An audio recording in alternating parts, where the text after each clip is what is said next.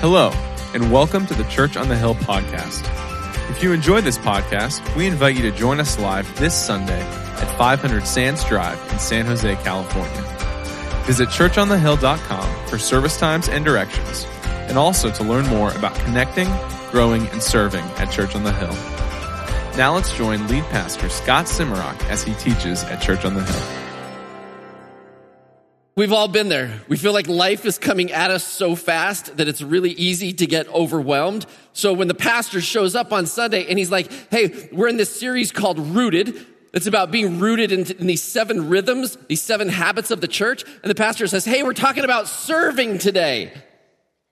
I guarantee some of you are like, oh, don't talk to me about serving because right now I'm a little overwhelmed in my life. I have a lot to do, right? I mean, who doesn't have a lot to do? Don't raise your hand, right?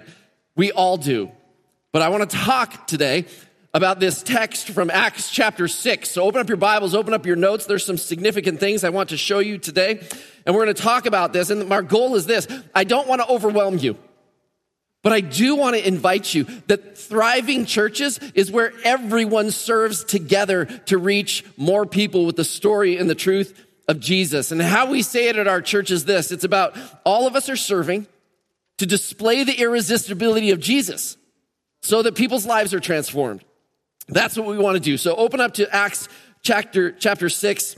Um, in your, in this series that we're doing, um, high schoolers, I see you up there. You're doing the same thing we're doing with Rooted. They're just doing it in their high school groups. So when we talk about prayer, we don't talk about it. We spend 90 minutes alone with God, right? Some of y'all did that, that prayer experience. So when we talk about serving, in your groups and in your high school groups, you're going to have opportunities to serve. My community group, we had to postpone ours because of the rain. And so we got to get back to it next week. But there, we don't want to just talk about these things. We want to practice them.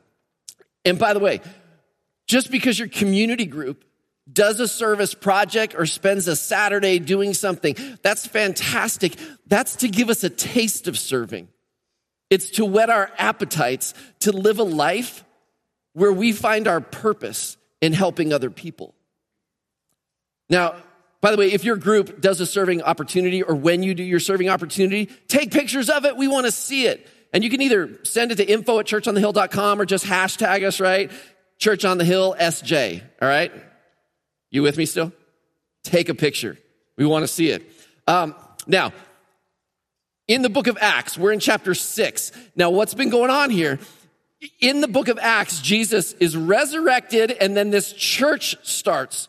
And they just keep telling the story of Jesus. And there's a crazy impact. Thousands of people are becoming Christians. They're having a huge impact in this city of Jerusalem where they're at, and it's starting to spread. But they have an enemy, the same way that we have an enemy.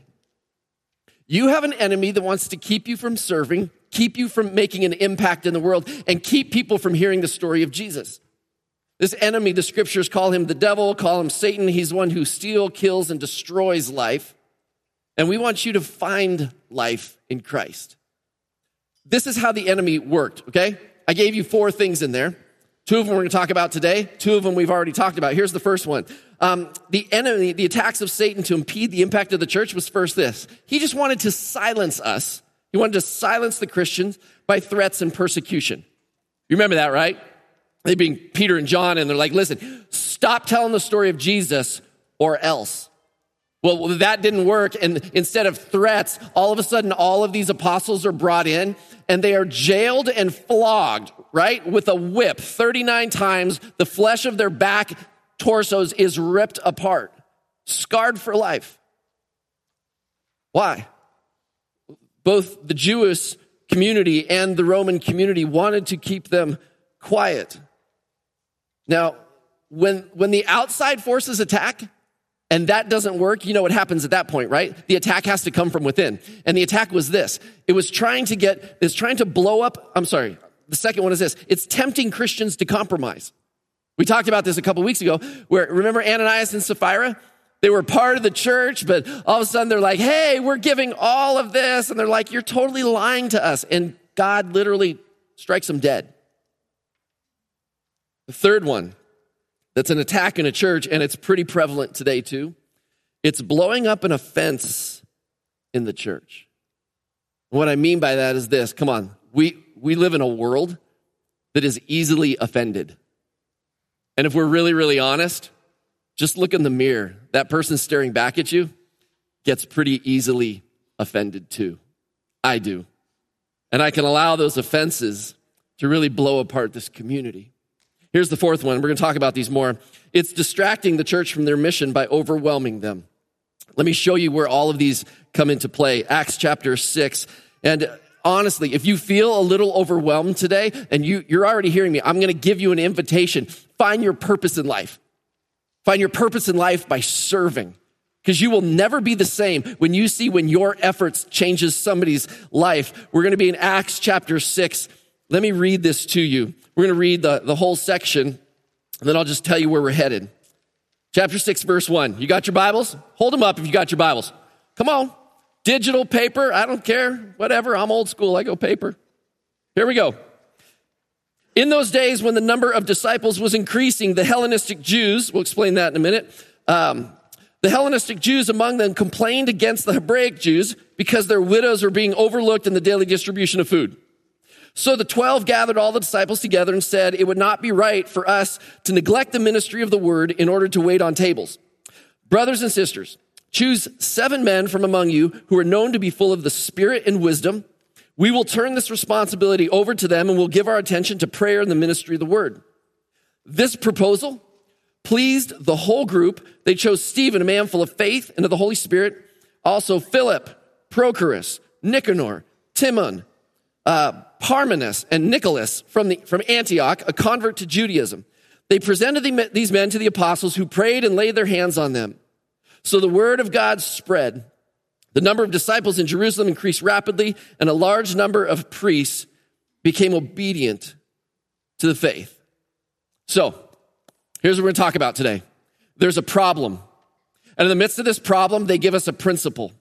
And this principle leads to a solution, and this solution leads to a result. That's the four things we're going to talk about. They're in your notes. If you want to follow along, here we go. The church at this moment is experiencing two problems, and it is right there in verse 1. In those days, the number of disciples was what? Increasing. It's getting bigger. So the problem, the first is they're getting overwhelmed. What do we do with all of these people? How there's problems that arise because we're getting overwhelmed in the midst of this. And the other was these Hebraic Jews among them, they complained. The two problems that they had were being overwhelmed and being offended. That's what's happening in this text. By the way, if you want to offend someone, you want to make someone mad, just treat their mama bad. Right? That's what's happening here. In this story, uh, this Jerusalem church, it had two kinds of widows. It had the, the Hebrew widows, and then it had what's called the Hellenistic widows. That simply means this they were Greek. They were Greek in their culture, they were Greek in their language. How did these Greek widows get there? During the, the history of the Roman people, they were dispersed all the time. Enemies would come in and conquer them, and from Jerusalem, they would go to live in all different places because of the persecution. Now, when a, when a, a married woman, when her husband died, often she would move back to Jerusalem, to this sacred city, and she would live out her final days in this sacred place. Often her family might be back there, but often she might not even have family. She would just go back there to live in this holy city knowing that there was a group of people who would care for her. In this situation, the problem is this. These Hellenistic Jews who've been living in the Greek communities and even in Asia, uh, in, in, excuse me, Asia Minor and in Greece and even down in Egypt, they would have adopted the language of the people where they lived. They no longer spoke Hebrew or Aramaic, so they were identified by how they spoke. They would also go to these Greek speaking synagogues because that's the language they had. Their Bible was known as the Septuagint. It's the Greek translation of the Hebrew text, the Old Testament. Now, these Greek speakers, they would also pick up all these customs of the Greeks as well. So they were not just Greek speaking, they were Greek by culture. Now, y- y'all know how to pick out a Greek person. Like they're easy to identify today and they're easy to identify in the first century, right? They're the ones who are walking around with Windex bottles. With, with healing their ailments, right? I know there's some, sorry, high school, we'll explain that to you later. It's, it's an old movie. Um, these widows, they're vulnerable back then. They needed help with the basic necessities of life. And these, these widows are converting to the Christian faith. And all of a sudden, there's so many of them there. And that in their daily distribution of food, maybe because the Hebrew women spoke Hebrew or spoke Aramaic, that those that were doling out the food, that they, they spoke the same language, so it was easy to get them what they needed. But when the Greek speaking widows showed up, or maybe when the people went to them to serve them, maybe there was a language barrier, or maybe there was just flat out prejudice in the church. Oh, those, those Greek speakers, those sellouts. Yeah, they left and now they're coming back and now they want help. And the murmuring is getting loud enough that it reaches the ears of the 12. And there's this conflict. There's this offense. You know, it's interesting. Um, just a quick story. Years ago, I heard about this, this guy who left our church, and he took his family with him too because he was offended. And my natural thought was, man, what did I say? right? Must have been me, right? Um, come to find out, it wasn't me at all. Uh, the story was this he wanted to borrow a pop up from the church. You know, a pop up gives you a little shade, the canopy type of things. Um, he wanted to borrow one. And whoever had responsibility for that said, you know what, we're using them. Or I, I, honestly, I don't have all the details to this. Like, we can't loan this to you because of whatever reason. And he was like, you know, I give money to the church. I should be able to use one of those for this family party gathering that we're having. And he was offended. So he left the church and he took his family with him over an $80 pop up. The church is about the mission of changing people's lives, about reaching a world so that they don't have a destiny separated from God, but that they can be adopted into God's family and their destiny changed. And we get offended over an $80 pop up. I would love to tell you that that story is so odd and so unique and so weird and hasn't happened in other places. But it happens. Why? Because we get easily offended by people. The mission of the church, I mean, Jesus made it super clear. Listen to this. He said, As I have loved you, so you must. Oh, you don't know that verse? As I have loved you, so you must love one another. Jesus prayed the very last prayer that he makes on the earth before he goes to the cross. He says, Father, may this group of people be united. May they be one as you and I are one. By this, everyone will know that you're my disciples if you, oh yeah, you, got that verse. Good, good, good. If you love one another. And then Jesus gives them this mission, right? Go and make disciples of all these nations, baptizing them in the name of the Father, the Son, and the Holy Spirit, and teach them to obey everything. We get this mission. And somehow in the midst of this, people get offended.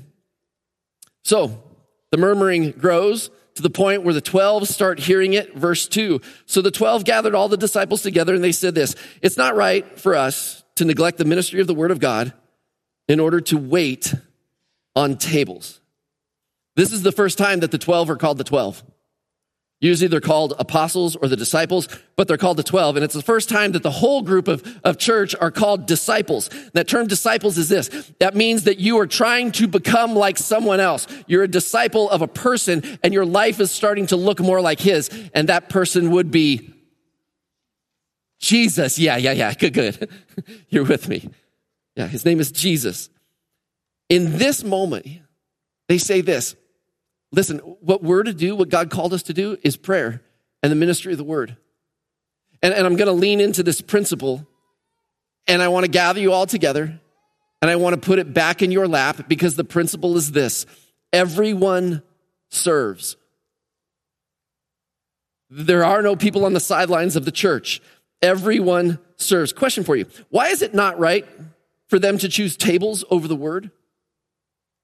I mean, this can be easily misconstrued. Do you think that those 12 were like, that's inferior work? That, that, that's a work that we don't need to do. Do you think they're being lazy? Do you think they're being proud?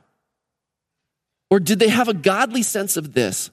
We can't do everything, so we're not doing that. That's a problem that you brought to us. So let me put it back in your lap so that you can solve it. Maybe they had a godly sense that all the work in the church shouldn't be done by the 12. I've been, um, I've been pastoring some form or another for 30 years. Let me explain this to you in, um, in a way that I don't think words are going to do justice. But I just want to describe to you for a moment what the weight is of prayer and the ministry of the word. Uh, when I was 18 years old, I had a sense that God was calling me to ministry. And honestly, it came through uh, some weird circumstances at a camp. I've told this story before. But the concept was I got to see that my life got to impact a group of guys. And I was like, what, what greater thing could I ever do with my life? And going into college at that moment, a couple weeks later, I was like, God, this is what I'm going to do. I'm going to do ministry. And if you want me to do something else, make it clear. But until then, I think this is what you're calling me to. Now, reaching people with the story of Jesus, being involved in people's life, I will tell you this it's the most exhilarating and fulfilling thing I've ever done with my life. And it is also the most frustrating and exhausting and heartbreaking thing I've ever done with my life. Because the weight of prayer and the ministry of the word is you're trying to take this story of Jesus that will change them, that will give them hope, that will give them eternity, and your words will be judged by the very people you're trying to save. See, anyone who gets into ministry, they understand that lost people, it's not like, hey, they're just lost at Disneyland. No, they're lost outside of God's family. And, and the weight of that you will carry. And the very people you're trying to help will look at you and go, Why are you being so judgmental? Because I have a truth you don't know about. You're going to speak a message with care and compassion, but it will not always be received well.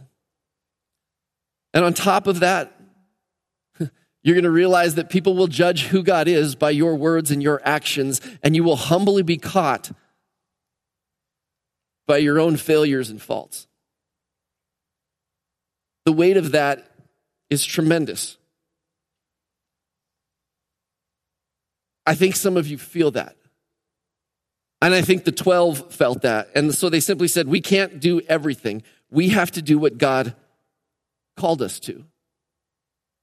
But I already know this. There's a huge temptation in this. When these disciples, when they bring this need to the 12, they're like, listen, this is a problem and we need your help. Only you can solve this. It's so tempting to step in and be the hero, isn't it?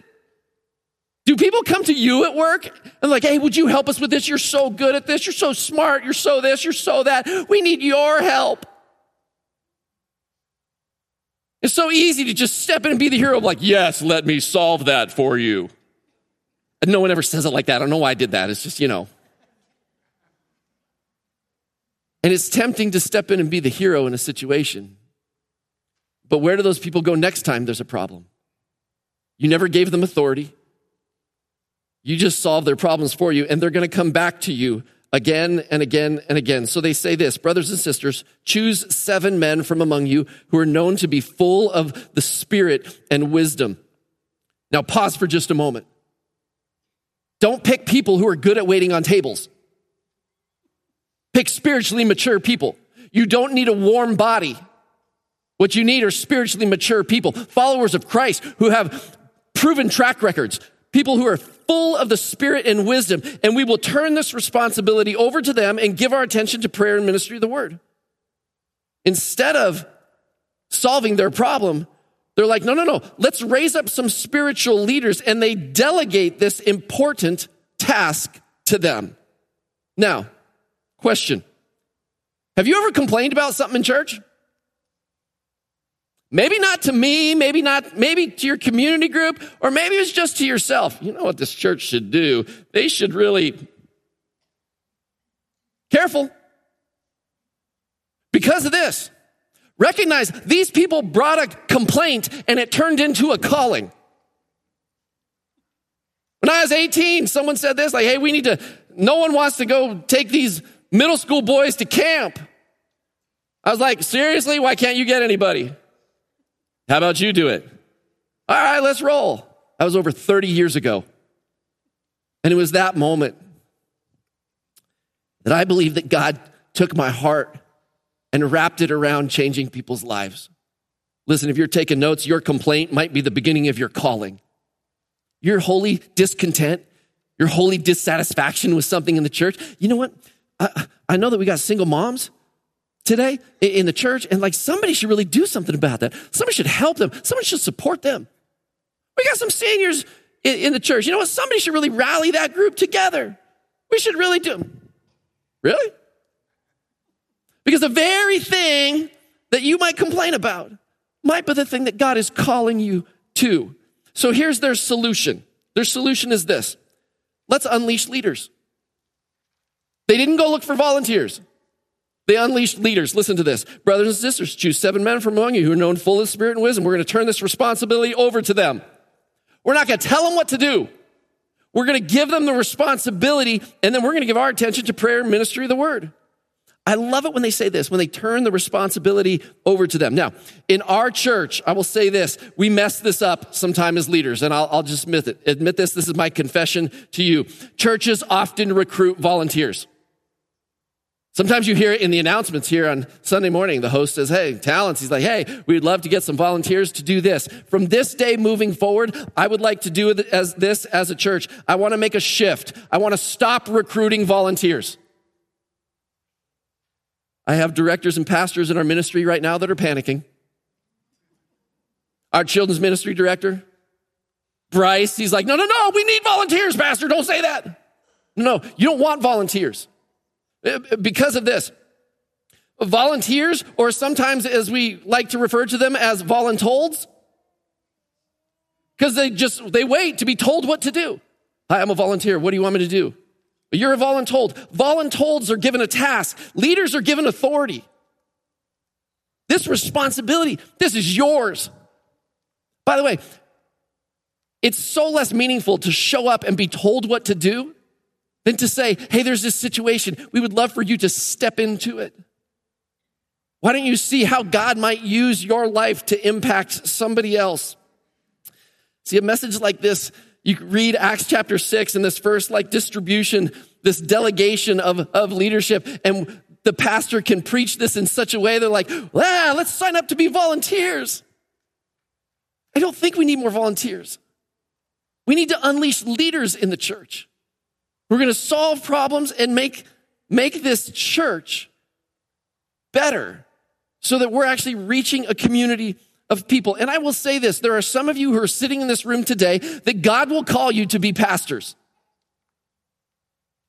You might not know it yet. It might be today. It might be some other time. But I, I, will give you this advice, okay? Unsolicited advice. Let me just give this to you. God can't steer a parked car. God called me into ministry because I got off the sidelines and I went and did something. It's in serving that I think God speaks to us and said, Did you see how that turned out? I took your little bit of effort and I created this kind of impact. Man, you want to take a chance, take a risk, find your purpose in life? It will be this that, that you, you just start serving. I will tell you this some of you that are in this room right now, you might become some of the greatest volunteer leaders in this church. I can look across this room and pick out people who've been here at this church for decades and they have served powerfully. And I can tell you, their words to me have been this I have served for a long time. I would love to hand this to the next generation. But you see, they have ownership of this place in a way that a younger generation, you just don't realize yet. That this is not their church, it is your church. God is just waiting for you to step into the role and say, I'm not a volunteer. I'm not a voluntold. I'm a person of influence. And, and I think that God can use me. Your availability truly is all God needs. It's for you to step into that. And I'll warn you, right up front, it's a little addictive. It's addictive when you do something and you see the result of it and you're like, wow, that worked. You see, maybe we do need a volunteer to serve in a, in a food line when we have lunches or something like that. But see, you're not there to serve food, you're actually there to love people. And in the midst of those conversation and the camaraderie that you find, it is a slow build in the direction of expanding the kingdom of God. God can use you. Now, I'm gonna have to switch gears here real quick in a, in kind of a weird way. Um, I'm just going to make a statement and then I'm going to explain it to you because there's a historical context for this that probably none of you thought about when you read this text. Here it is. The true gospel cannot be replaced by the social gospel. The true gospel cannot be replaced by the social gospel. The late 1800s to the early 1900s, somebody coined the phrase the social gospel.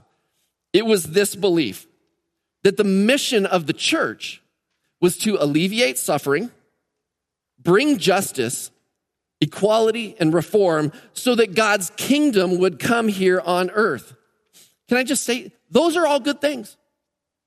I mean, justice is very, very good. Jesus was for justice. Jesus was for alleviating suffering. But those good things were not the primary mission of the church. When Jesus was resurrected, he said, Here's your mission. Therefore, go and make disciples of all nations, baptizing them in the name of the Father, Son, and the Holy Spirit, and teaching them to obey everything I've commanded you. See, the problem with the social gospel is that it was trying to replace the true mission of the church. It replaced the main thing with a good thing. Anybody ever join the YMCA? Yeah? I belonged to the Y for a while. You know what that stands for, right? The Young Men's Christian Association. You know, I swam at the Y for like years. I love the Y. It's a great social club. It's a great place to work out. They had a pretty decent pool, but you know what's crazy? Never heard the gospel there. I dare you to come here on a Sunday morning and not hear the gospel at this church because it's the mission of this church. But see, good things that started out in the name of Jesus, when they're social gospel, they become all about the social and they actually leave the gospel out. And I think in the book of Acts, chapter six, this is the moment where the social gospel could have stepped in and derailed the church, but the 12 said, no, prayer and the ministry of the word, telling the story of Jesus, that's our job. That's going to be primary. Why don't you step into a role of leadership? Y'all with me now? Both of these are good. And by the way, here's what's interesting. In the text, in your notes there, I, I made a note of the, this word in there, uh, diakonia. And it simply means this. It's the, in verse one, it means this distribution of food, the serving of the food. But if you look in, in verse four, it's the same word, the serving of the, it's not food, it's the word of God. I think the 12 were saying this. We're not more important than you. You're not less than we are. We're just here to serve the word of God. And you, you're going to be the one who serves up food and love and care for these people. Um, maybe you've heard that this is the first place where, where the, the, the official position of deacon appeared in the Bible. It's actually not because there's no official position. The word deacon never appears in the book of Acts. It shows up later in the, le- in the letters to the church. But this is where we do get the word deacon from. And you maybe you've never heard that term before. It simply means this servant. You've heard the term servant leadership? Can I tell you this? There's no other kind of leadership, it's redundant. I mean, Jesus gave us an example the night before his death. You know, he put a towel on and he, he got down on his knees and he washed his disciples' feet. And he's like, hey, this is what, now that I'm going to leave, now you go do this for each other. It kind of bothers me sometimes. I'm so off script right now, but I don't care. It kind of bothers me sometimes when there's an air about pastors. They kind of have their posse with them. I love the fact that churches love to honor their pastors. It's actually a very biblical thing. I mean, I won't go into it right now, but how do you honor them? You know, taking care of them. However, I think there's an air about some pastors as if they're up here and then everybody else is down here. I'm just a servant. But so are you. And Jesus invites every single one of us to pick up the towel and serve and find our purpose. There are no small jobs because we're all servants of God. And that's our invitation this morning is this. Where will you serve? I'm not here to recruit volunteers. I want to see God unleash leaders. By the way, look at the result of this. This is amazing in verse 5. The result was harmony, maturity, and reach. Harmony, maturity, and reach says this pr- proposal pleased the whole group, which right there, that's a miracle. Right? Come on. Y'all been around big groups before. Hey, I, we all have opinions about how this should be solved. The whole group loved it. That's a miracle. Join leadership, people tell you, you're never going to make everybody happy. Apparently, in verse 5, they did. And they chose these guys Stephen, Philip, and I'm not going to pronounce all those names again, right? They presented these men to the apostles who laid their hands on them. Did you know this? That all seven of those names in there, they were Greek names. Those are not Hebrew names. Do you get it? Who was being overlooked? The Greek widows, right? And you don't know if like these are the seven that brought the complaints in. We're not sure. But we know this, like, hey, you speak the language. You're uniquely qualified to, to help out with this situation. And Stephen, he's the first one listed, and he's called this person who is full of the Spirit of God. I think it's another illustration that your complaint may actually be the beginning of your calling, and this whole group was pleased of it. And here's the result. So the word of God spread. And the number of disciples in Jerusalem increased rapidly. Some of your texts might say this, might say multiplied, which means this that they didn't add people to the church, the church actually multiplied. It's significantly bigger growth, and a large number of priests became obedient to the faith. The result was this harmony. Everybody was on board.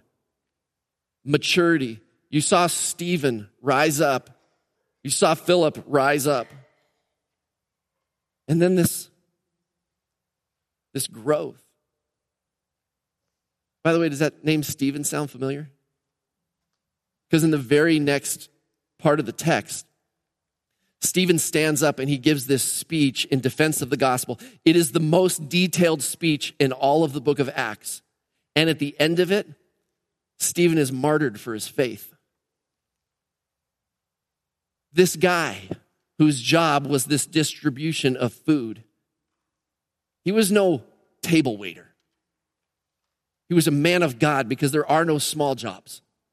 And he stands up and stands up for his faith and he's killed for it. Did you see the name Philip there too? You know Philip's story? He's known as Philip the evangelist. He goes to the Samaritans and he tells the story about who Jesus and all the people start coming to faith. And in that moment, God says, I want you to go on the road to Egypt. And so he goes on this road. He runs across this Ethiopian eunuch is, is the guy's title.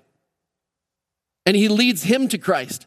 And it's you read it. It's, it's Acts chapter 8. And then God literally transports him out of that situation once this guy is saved and baptized and puts him in another spot. Stephen, Philip, these guys are heavy hitters in the faith. And they were called to ministry at that moment. I will tell you this when you respond to God's call in your life, there is no telling what He might do in you and through you. And they had reach the number of, of disciples starts exploding. Now, um, you may have uh, you may have had a problem though this morning. If I say, "Hey, all right, let, let's all figure out our purpose," you just start serving, and God can't steer a parked car, so just get involved and ask Him, "God, what's my purpose? How do you want me to serve?" How can I make the greatest impact to change people's lives? But you're going to sit here and go, oh, God, I'm overwhelmed right now. Can I be real honest? Some of y'all need to say no to some other things. If you're going to say yes to serving, you might need to say no to some other things. They might be some good things. but you might need to say no to some things. This is very, very honest. But let me also put my finger on this. You might, at some point in your life, have been given some bad advice. The bad advice goes like this If I do that for you, then I have to do that for everyone. You ever went to a, a place and you want to be let in or let in front of the line or like, you know, the TSA line that does this, and you're like, hey, listen, do I have to walk around? Can't I just walk through like right here, the line? I mean, like you're not even cutting in line. You just don't want to walk the maze, right? And what did that TSA agent say to you? Well, if I do that for you, I have to do it for everyone. That's a lie. It's not true. I mean, when you serve people, you got a choice. You can do whatever you want. I went to uh, the Super Taqueria on Friday, grabbed a burrito for lunch. There's a lady outside. She said, Can I have $2 for some food? So I said, Hey, listen, if I do it for you, I got to do it for everybody. It's stupid, right? I gave her some money because I want to do for the one what I wish I could do for everybody. I can't change the whole world. But I believe that God called us to Guatemala, and we're going to go make a difference there this summer. And you guys gave to that. And some of you have already signed up to go on that trip. We would love to change the whole world, but we feel like God has called us to that. We're going to do for that one village what we wish we could do for every village. And we're going to be in there for three, four, maybe even five years working with that same village. Well, is that just unfair? I don't know, and I don't care. That one village, that's where we're going. I want to do for the one what I wish I could do for everybody. I just want to say that if you feel like you're overwhelmed this morning, you can't do everything, but here it is. You must do something. Do for the one what you wish you could do for everybody. You can't do everything. So let's put the overwhelmed feeling off and let's put off that as, as an excuse to say, like, we don't even need that. Like, I think sometimes that's an excuse. Like the conveyor belt's going by so fast. You're like, I can't do it all. So I freeze and I'm going to do nothing. You just have to do the thing that God's called you to. You just got to start serving and let Him help you out. In your notes there, you're going to find a little QR code. I'm going to be super practical. I want you to shoot that on your phone. Take a picture of it. And it's going to lead you to a link that is a survey. Now, what's on that survey? There's two things on there. One is this.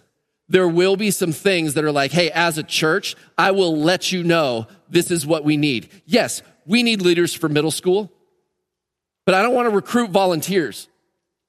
I want to unleash leaders this morning. Because not only are there opportunities of how to serve at this church, but there's a whole series of questions that say, What do you love? What are you passionate about? What are the problems that you look at and go, You know what? Somebody should do something about that. Your complaint might be your calling. What are your skills? What's the thing that breathes life into you? And can I say this? Listen, there's no age to that survey. Yeah, I'm calling you out. High schoolers, there is no age to that. You can deliver in our kids ministry. You can deliver in any one of these ministries. I, I, think that there's, there's so many different ways that you can be an influence, even in your own group. I think that group that you sit in every single week is waiting for some of you to rise up. You don't necessarily need all the adults that are with you. I think God wants you to stand up and lead. Amen? All right, if I'm picking on the younger generation, if you ain't dead yet, then God's not done yet. You might have wanted to hand that baton off because you're like, man, I've carried it a long time. What happens when you hand it off? If you're saying, hey, listen, I don't care, I don't carry the baton anymore. You think, oh, I'm too old to serve. I, I guarantee you, you're not too old to pray. And we'll pass that list along to you. One of the things this morning as I was thinking about this service and praying was this how many of our people in their 20s and 30s even knows someone in their 70s and 80s? I don't think they do. And I, I, don't, I don't know what I'm going to make of that. I don't think I'm about to, oh, I need to create a program this next week. We're going to create a multi generational mixer. Like, I'm going to stick to prayer and ministry of the word, all right? I just wonder, though, if younger generation, if maybe you'd be willing to get to know some people in this church who have literally, you, the only reason this place exists is because of their faithfulness in their giving and their faithfulness in serving in this church. God, God bless them. Thank you. And I wonder if there's some people from an older generation who are willing to have conversations, stop people in the lobby and get to know them, even if they're not your age. And let's build this church that is multi ethnic, multi generational, because everyone is serving to deliver the whole gospel to the whole world. You can't do everything, but you must do something. So, how will you serve? Let's bow our heads, let's pray. Lord, um, I know I'm passionate about this, and forgive me, God, if somehow my passion got in the way of your message and I stated something wrong this morning. God, forgive me for that. But I know that you, your heart is that everybody is a part of this family.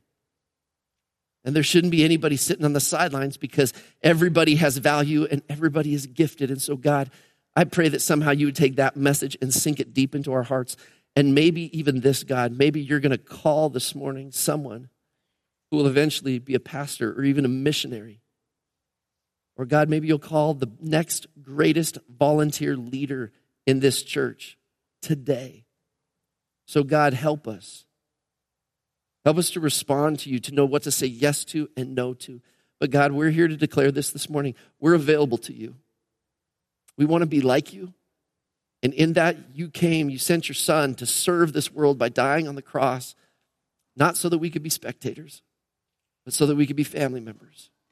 So, God, help us, speak to us, give us your wisdom, help us to be courageous in stepping out. And if you agree with that, would you say amen?